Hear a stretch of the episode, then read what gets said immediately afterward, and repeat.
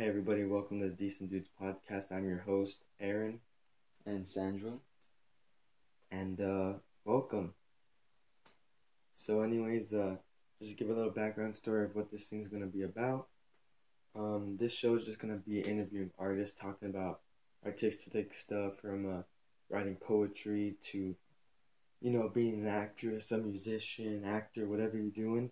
This is the show for you. We're gonna have people on weekly talking about their lives, uh, how they found this kind of uh, criteria for their life, the artist style, and uh, basically we're just two dudes from uh, Southern California, two friends I met in high school, and uh, that's all the show's gonna be about. Basically, we got this out pretty juicy. What do you think, Sandra? Yes, it's gonna be good. Anything you want to add? Huh? No, it's gonna be good.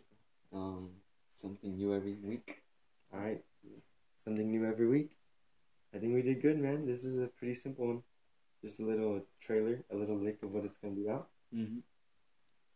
All right, bye. Just chill. Yeah. It sound, we sounded like